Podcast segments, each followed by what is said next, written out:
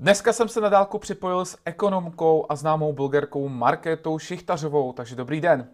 Dobrý den, přeju. Uh, začneme vaším blogem 24.1.2020 a cituji. Už mnohokrát jsem na různých místech psala, že Rusko je autokratická země, která představuje pro Evropu hrozbu a současně jsem na různých místech kritizovala různé aspekty EU, od nefungujícího jednotného trhu přes migrační politiku až například pro její přístup k Brexitu. Jenomže pro některé lidi je to neuchopitelné. Uvažují tak, že buď chválíte EU, tedy nadáváte na Rusko, nebo chválíte Rusko, tedy nadáváte na EU. A tak už jsem i já byla mnohokrát za rudého švába. Řekneme, řekněme, že jsem osobně zažila tyhle věci i od jiných lidí, než jsou elfové. Je to skutečně tak, že drtivá většina kritiků EU tíhne k Rusku, nebo se podle vás jedná spíše o nějaký druh fanatismu? Já mám pocit, že to je spíš nějaké tunelové vidění, že prostě uh, lidi nejsou schopni dost často uh, vnímat informace abych tak řekla, eh, v kontextu, že oni prostě mají určité střípky informací, které vidí vždycky jenom izolovaně a nejsou schopni si to spojit dohromady do nějakého kontextu. Takže oni to mají nastaveno tak, že máte nějaký problém s Evropskou unii, automaticky z toho plyne šipka, tedy jste přítelem Ruska. Už tím neuvažují dál. Je to prostě nějaká myšlenková zkratka. A pochopitelně, kdyby se nad tím asi zamýšleli hlouběji, kdyby analyzovali uh, tu svoji myšlenkovou zkrátku, tak by asi na to přišli, co tam je špatně. Ale to už je moc hluboké přemýšlení a oni nestíhají, mají spoustu jiné práce, uh, takže si zkrátka svoje myšlení zjednodušují tím, že žijí v těchto myšlenkových zkratkách. Odkud to mají podle vás? Eh, já si myslím, že ta doba je tak přehlcená informacemi, že k tomu, abychom byli schopni s tou dobou nějakým způsobem vyžít, tak si všichni děláme určité myšlenkové zkratky. A někdo si je dělá promyšleně, někdo si je dělá třeba rychleji. My většinou fungujeme v takovém principu, že na počátku si na jednu věc uděláme nějaký názor a ten si potom držíme, i když se na nás hrnou informace, které nám třeba ten názor vyvrací. A držíme si ten názor tak dlouho, dokud nejsme přehlceni tak velkým množstvím obrácených informací, nejsme do donuceni opravdu násilně ten názor změnit, ale snažíme si ho udržet co nejdelší dobu, protože to je jednodušší. Co se týče těch eh, českých elfů, tak zrovna ti nedávno uh, zrychlili frekvenci svých příspěvků, takzvaných monitoringů dezinfowebů, na kterých ještě větší náhodou figurujete jak vy, tak váš muž Vladimír Pikula. Já hlásím, že jsem na jejich seznamu, všimla jsem ano. si, byla musím, jsem upozorněna. Musím se tedy zeptat, jste dezinformátorka? No tak asi podle nich ano. A podle sebe? podle sebe jsem analytička informací. Víte, eh, to máte tak, že v podstatě celý svět se v poslední době dost hodně zjednodušil a zbláznil. Myslím, jako eh, jak si mentálně zjednodušil, klesl trochu, trochu níž na mentální úrovni. A když se podíváme na to, co je třeba momentálně v Americe před americkými prezidentskými volbami, tak to u nás jsme ještě docela zlatá země. My tady máme nějaké elfy, nějaký server manipulátoři a pár, pár podobných kašpárků. Ale to je pořád ještě docela okrajová záležitost. Amerika je úplně rozdělená příkopy. Vidíte to rabování v ulicích, vidíte tu šílenou věc Black Lives Matters a, a tak dál. A to, to je vlastně daleko vyšší level, než který máme my tady. Takže eh, kdybychom my tady odstranili pár těch, jak říkám, kašparů, tak se vyrojí zase někde úplně jinde a musíme to brát jako takový eh, běžný kolorit té dnešní doby. Eh, prostě mm, dějiny se pohybují v určitém kivadle, kdy lidé myslí tu racionálně, tu méně racionálně. Vemte si období třeba kolem větnamské války, jak svět byl sfanatizovaný a e, jaké se děly na světě obrovské protesty, rádoby mírové, ale ve skutečnosti neměly úplně moc logiku. A potom vlastně, když ta generace e, teenagerů protestujících odrostla, tak se z nich většinou stali pupkatí páprdové, kteří úplně o 180% otočili e, svůj názor. A to je přesně to kivadlo. A pravděpodobně něco podobného se bude dít teďka. Stejně tak jako svět prošel ve východním bloku obdobím komunismu a potom se do značné míry osvobodil osvobodil, no tak teďka ten kolektivismus přešel zase do západního světa a ten západní svět je momentálně extrémně kolektivistický a rozdělený a pravděpodobně se to zase vrátí. No a střední hmm. Evropa, eh, tam má takový zvláštní eh, potenciál, ta dlouhodobě osciluje mezi západem a východem a většinou není tou vlnou zasažená úplně extrémně. Takže když v Rusku zořil ten nejtvrdší kolektivismus a gulagy a podobně, tak u nás se odehrálo v úvozovkách jenom pár politických procesů. Ne, že by to bylo málo, ale pořád to nebylo to, co v Rusku.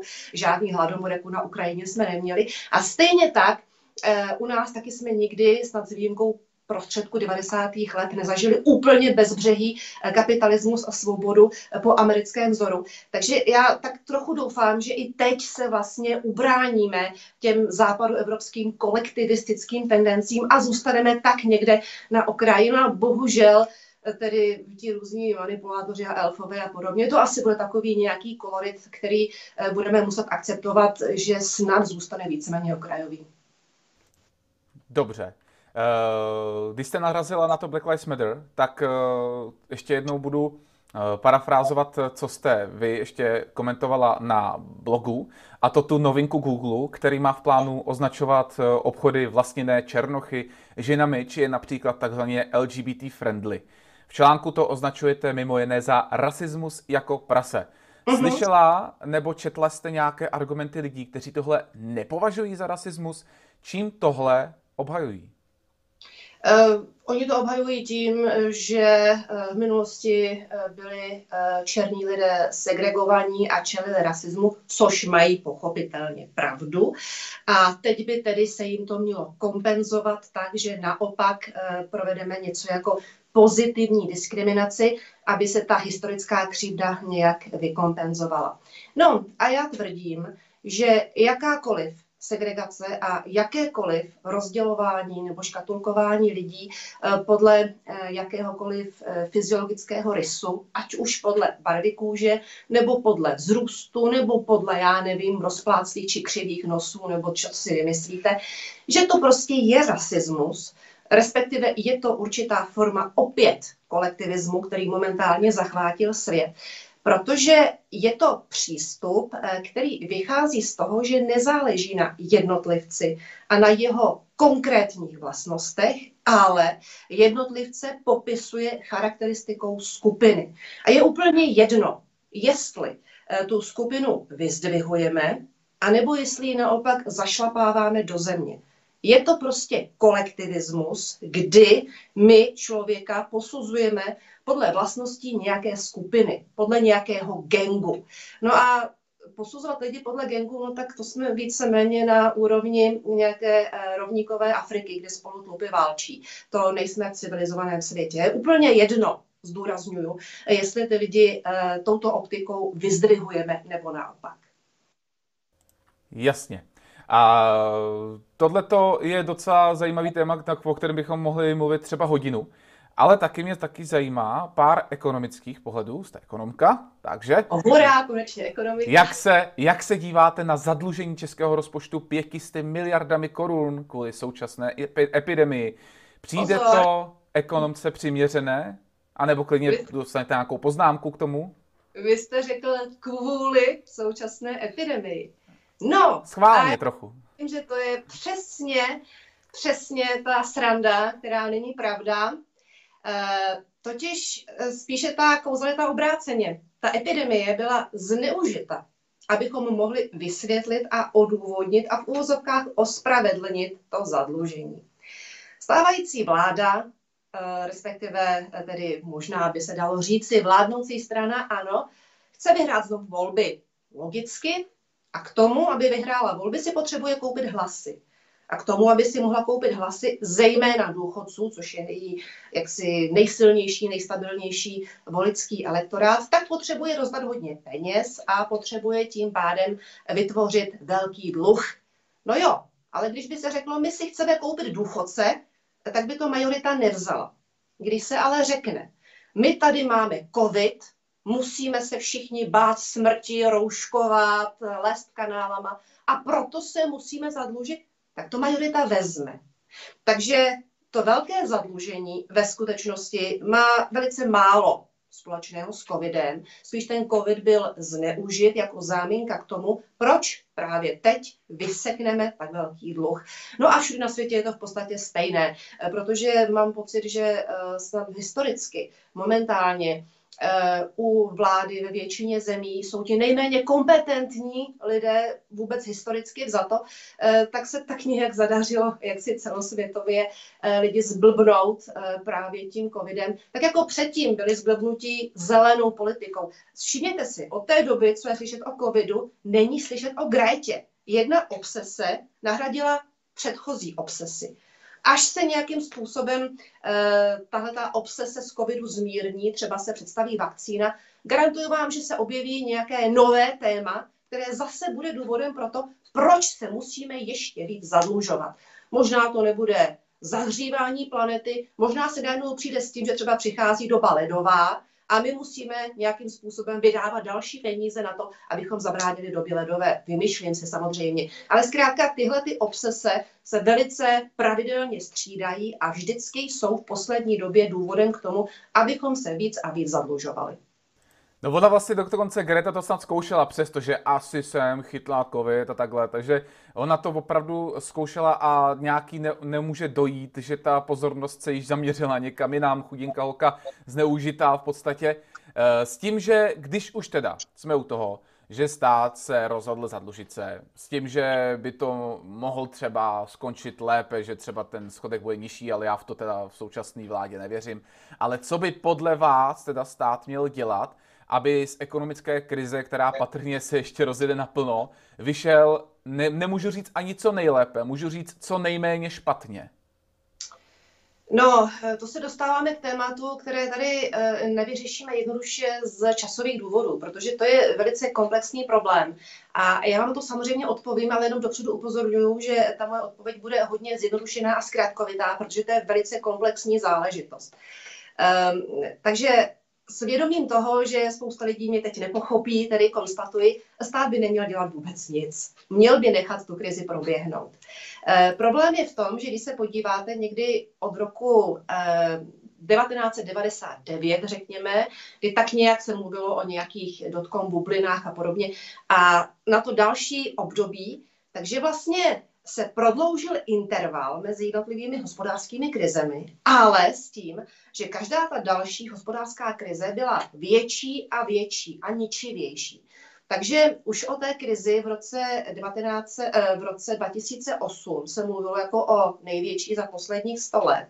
A teď to, co se děje v době covidové 2020, tak se zase o tom mluví jako o něčem, co ještě dalece překonává ten rok 2008 v určitých aspektech, minimálně v míře vypnutí reálné ekonomiky.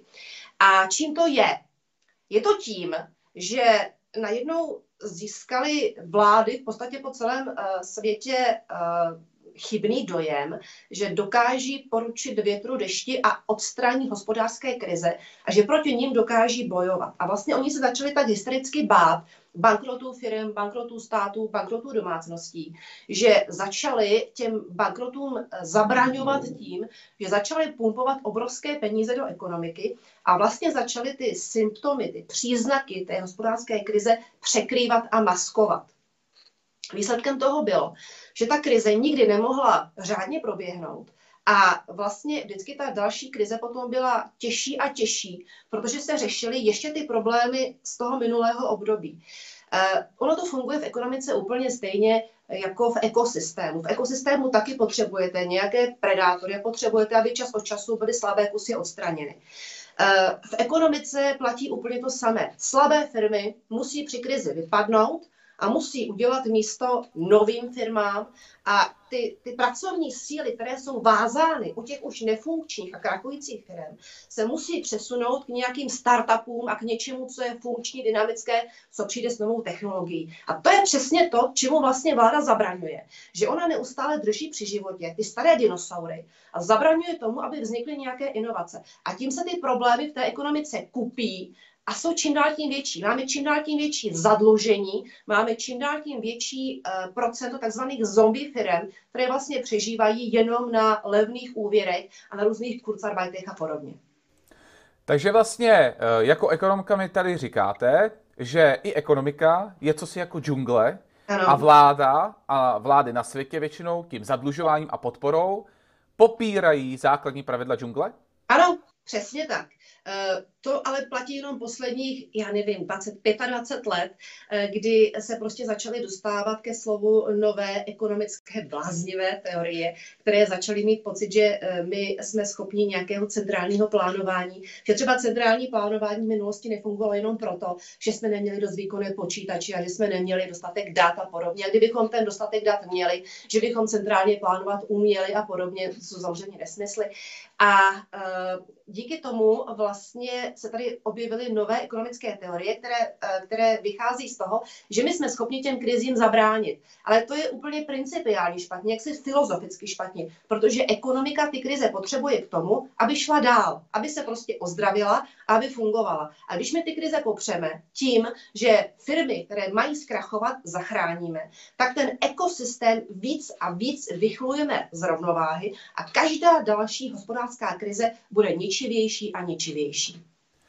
Takže bych to pochopil jako tak, že když bych eh, byl třeba automechanik, tak eh, kdybych měl vlastně aplikovat tady tu teorii v praxi, tak bych viděl díru na výfuku a místo toho, abych ho vyměnil, tak prostě ho budu oblepovat lepicí páskou, dokud nebude průšvih. Je Já si tak říct, a potom vám upadne výfuk celý a já nevím, jednou prostě schoří auto, když to budete takhle dělat dál. Místo toho, abyste to auto zavčasu hodil do šrotu, když má najeto svých 400 tisíc kilometrů a koupil si úplně nové. To prostě je uh, nějaká, nějaká nutná investice, kterou ve svém životě musíte udělat.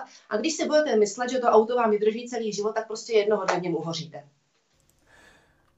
Teďkon se trošičku přesuneme. Eh, Je totiž pravda, že jste, nejste sama nějaký ostrov, který eh, tady ten dluh české vlády kritizuje. Opravdu to bylo hodně na praníři. Ale ti samí, nebo někteří z těch samých, kteří kritizovali zadlužení vlády, naopak chválí záchranný balíček od Evropské unie. Ten však znamená zadlužení v přepočtu 20 nebo i víc bilionů korun a dluh na několik desítek let. Čím podle vás je zadlužení Evropské unie pozitivnější než to samotné české? Vůbec ničím. Jenom ty lidi byli zbabělci říct buď na rovinu svůj názor, anebo byli ovlivněni nějakým euronáboženstvím, tak jak jsme na tom, o tom na počátku mluvili. Tečka, to je celé. Logiku Takže, takže vlastně součást toho fanatismu, že cokoliv vymyslí Evropská unie, je, je správné jenom z toho principu, že to vymyslela ona. U části lidí to určitě svoji roli hrálo. U jiné části lidí to byli třeba politici, kteří uh, jsou za politické strany, které mají uh, euro nebo euro nějaký optimismus uh, v popisu práce a ve volebním programu, takže oni nemohli najednou začít říkat, že to, co vymyslela Evropská unie, je špatně, protože tím by popřeli svůj program. Takže jednoduše si to tam rozdělili a říkali, no tak všechno, co je u nás, všechno česká vláda dělá úplně blbě, ale ta evropská vláda ta všechno dělá úplně dobře. No a spolíhali na to, že to jaksi voliči úplně neprohlídnou, že to je iracionalita. No a líbí se vám aspoň cíle investic, které si Evropská unie vytyčila pro diváky? Je to například zelený úděl, jehož rozbor jsem pro vás před několika měsíci dělal, nebo i takzvaná digitalizace. Je to podle vašeho názoru skutečně to, kam mají investice z těchto peněz mířit, když už tady budou? No tak především stát nemá vůbec investovat. To je otázka soukromého sektoru, aby investoval. Proč by měl stát krást peníze soukromému sektoru, pak je přerozdělovat a někde investovat, když to státní úředník neumí. Kdyby to uměl státní úředník, tak podniká sám a není státním úředníkem. Ale uh, opět se dostáváme k tomu, uh, že je tady nějaké náboženství, dejme tomu zelené náboženství, a evropští politici, kteří ho prosazují, vůbec nerozumí fyzice, vůbec nechápou, že to zelené náboženství je technicky neproveditelné, ale protože jsou ovlivněni svým fanatismem a tímto zeleným náboženstvím, tak hledají způsoby, jakým způsobem na to použít peníze. I opět se hodil COVID. Ale vy jste ještě nezmiňoval jednu velice důležitou věc. A ta velice důležitá věc, kromě toho, že ty peníze jdou tedy na zelenou politiku a nějakou digitalizaci a další věci, tak ta další věc, která je extrémně důležitá, musíme říct, že tyhle ty peníze a to zadlužení celé Evropy jde hlavně na záchranu jižního křídla eurozóny. To se dostatečně nezdůrazňuje. Eh, celý jih eurozóny od Španělska počínaje přes Itálii až po Řecko je extrémně zadlužený.